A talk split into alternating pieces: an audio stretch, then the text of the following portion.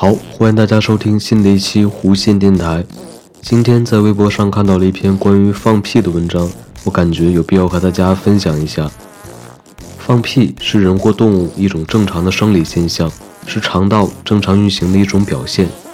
消化道里的气体既有随食物咽下的空气，也有在正常菌群的作用下产生的气体。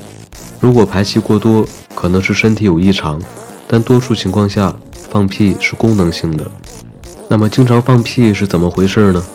容易放屁的原因大概有两种，一种是因为经常吃一些产生气体的食物，比如地瓜、洋葱、高丽菜、豆类以及其他豆制品，所以会有放屁的情况。有的时候放屁过多，也可能与吃了过多的淀粉类食物有关，比如市场上卖的甜食、红薯、土豆等等。多吃面食的人放屁也会多。这类食物会使肠腔产生过多的气体，导致放屁增多，粪便量也会加大。放屁的多少与人的消化机能强弱也有关系。消化不良的时候，肠道细菌发酵快，容易产生气体，从而使人排气。奥古古放了一个屁，登到了莫斯科，来到意大利，意大利的国王正在看戏，闻到这个屁。很不满意，找来科学家研究分析，这个屁是一股气，在人的肚子里窜来窜去，一不小心打开后门溜了出去。放屁的人欢天喜地，闻屁的人垂头丧气，有屁不放，憋坏心脏，没屁应急，锻炼身体，屁放的响，能当。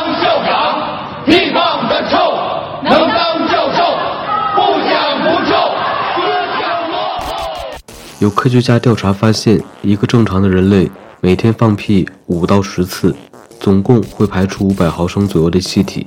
一般而言，吃的越香，比如吃肉类和各种油炸食品，放出来的屁就会越臭。虽然放屁臭，但是放屁是一种正常的生理需求，它对人体的健康是有利的。一年到头都不放一个屁的人，非常有可能是肠胃道系统出了问题。那么，我们如何避免经常放屁而导致在一些重要场合产生尴尬呢？第一点，对于经常放屁而且特别频繁的人来说，在饮食上面需要做到少量多餐，不要暴饮暴食。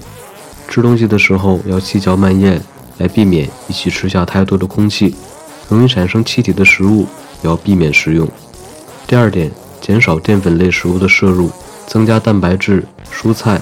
这类食物以达到饮食平衡。第三点，卷心菜、芹菜、韭菜、大豆、豌豆这类容易产生气体的食物尽量少吃。第四点，每天喝一杯酸奶，有助于改变肠胃道的细菌群。那么，如果不小心在公共场合突然有了屁意，我们该如何控制屁的声音大小呢？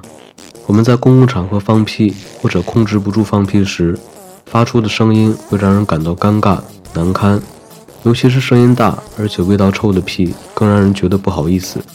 所以，以下方法控制放屁声音可能会有些效果。在公共场合里，如果感觉到马上要放屁时，但是无法确定是否会发出声音的时候，可以控制肛门肌肉群，寸节发力控制肛门，让屁一小节一小节地拱出肛门，这样可以让放屁的声音很微弱。或者用双手掰开自己即将放屁的肛门，这样不会产生震动，屁就不会发出声音。其实放屁是很正常的，只要摆正心态，不去理会，也没什么关系。好，这一期的节目就是这样，我们下期节目再见，拜拜。